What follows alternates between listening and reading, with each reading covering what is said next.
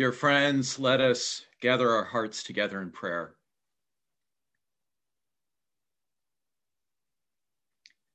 Dear God, we thank you for your word, which brings our souls to life. And in the midst of my words now, may each of us and all of us hear your deep calling to our deep, drawing us into relationship, into that joined space with you. And it's in the name of Jesus we pray. Amen.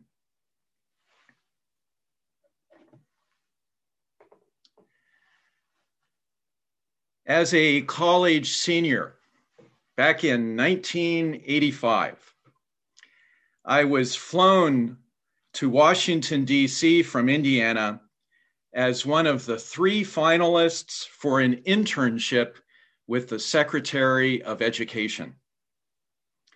And before leaving, I bought a suit and I asked my profs at Goshen College for any wisdom they might have for me. And one mentor shared four mysterious words with me that I'd never heard before, but that were apparently quite common for earlier Mennonite generations. Remember who you are.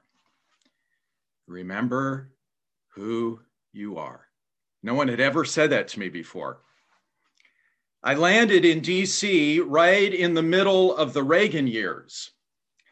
And I soon discovered that I had made the short list for this position not because I had an amazing resume, but because I had of something that I had done almost as a an afterthought.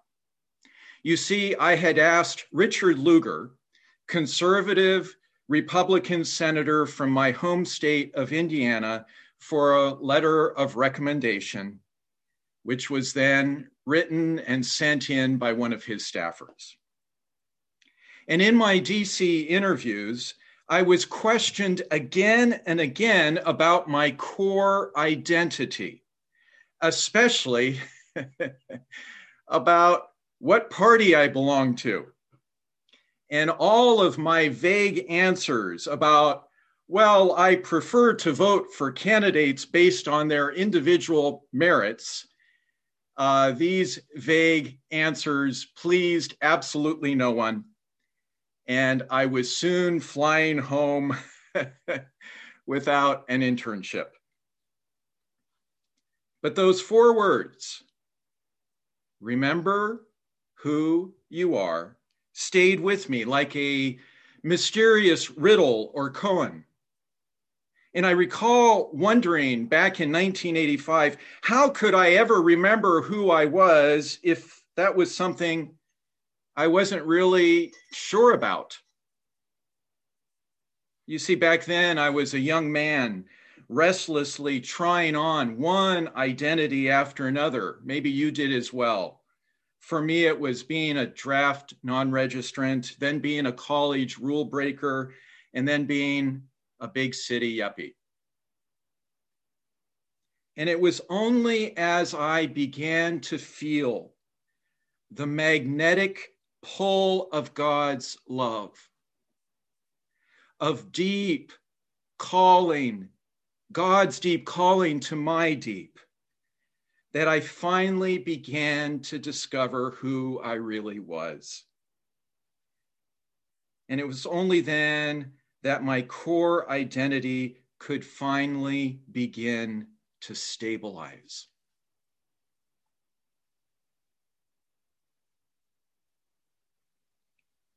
In our gospel reading today, we find ourselves standing beside the Jordan River. Sunlight is bouncing off the water and dancing on our faces. And as Jesus comes up from his baptism, the heavens open and the Spirit descends upon him like a dove. and a voice from heaven reminds him of who he really is. You are my son, the beloved. With you I am well pleased. It is a scene of exquisite communion unfolding within the life of God. The Creator blessing, the Spirit descending, and the Son receiving. Jesus comes to fully share in our human life so that we might fully share in this life of God that we see in this scene God's compassion, mutuality, generosity, justice, and loving kindness. And as Jesus will later say, as you, Father, are in me and I am in you, may our followers also be in us. Do you see it? We too are invited to hear God telling us that we are a beloved child of God and that we belong in God's family. And friends, communicating this core identity, our belovedness to God, is the most precious gift we can any ever give to any other person to help them finally discover who they really are.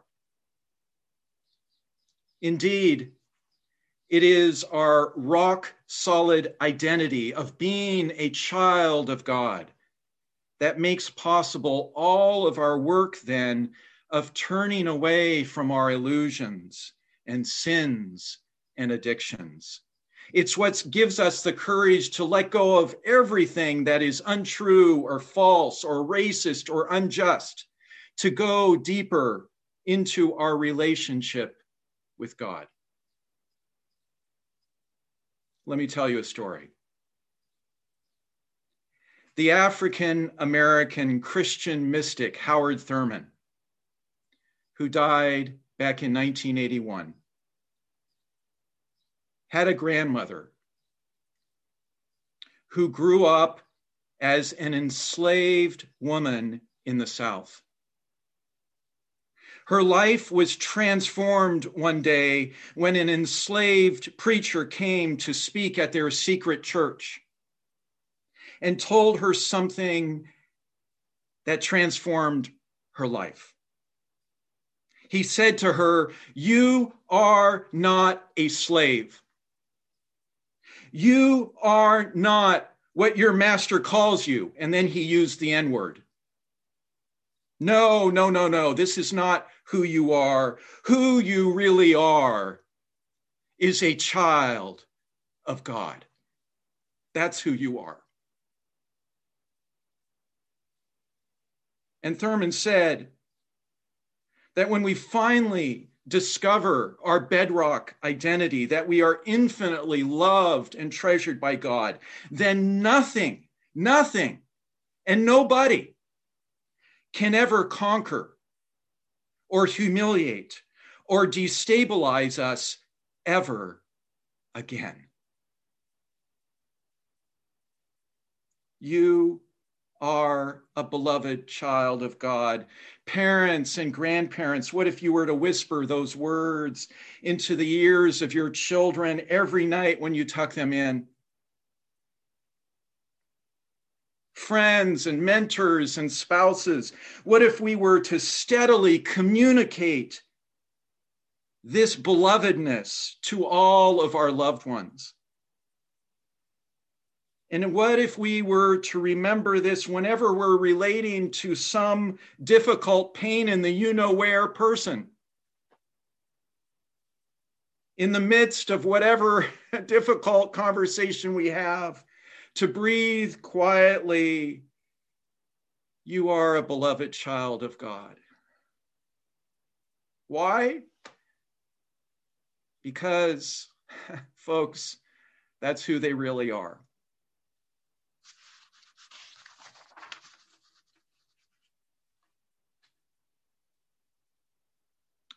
This past year, during some of the most terrifying times of pandemic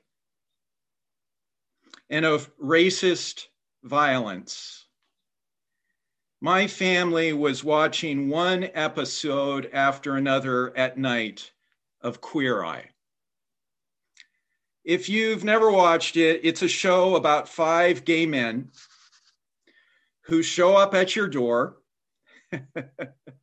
to do a complete overhaul of your home, your wardrobe, your grooming, your diet, and your world outlook.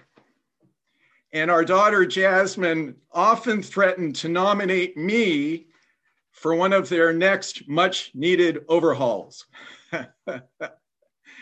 uh, she got a little discouraged when I said, I thought, well, that's a great idea, do it. I think, I think what I found most profound about the show, especially in our age of nastiness, is the profound loving kindness with which these five men go about their work, bringing dignity to every person they're with.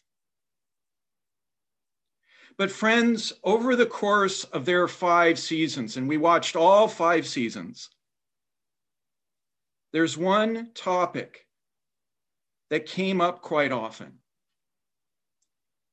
the deep pain caused by the church, by us, by us, to LGBTQ people, making them feel that they were somehow outside the circle of God's love. And there's one especially poignant episode where the, the Fab Five, as they are called, show up to the door of a gay pastor in Philly. And as they talk with this pastor, this pastor shares about the deep self hatred that he still carries in his soul after growing up gay in the church. And there's one unforgettable scene where they minister to this minister and call him a child of God. And in that holy moment, as this pastor is reminded of who he really is, you can see something shift within him. It brought tears to me that night, and it still does today.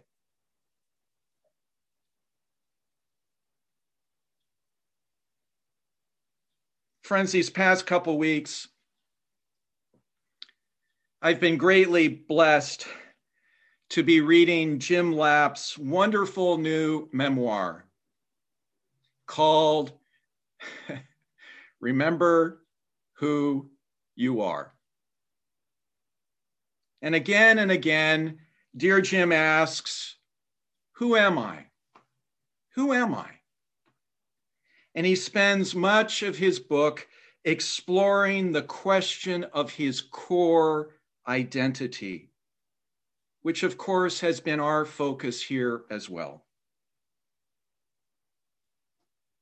Friends, during this season of Lent, our theme of deep calls to deep is inviting us to listen for the holy whisper of God as we follow Jesus toward his cross and resurrection. And along the way, we are being invited to let go of absolutely everything that is false or true, untrue or unjust, and to allow Jesus to restore and restabilize our core identity as a beloved child of God. Friends, that's who we really are. and never forget it. Never forget it. Amen.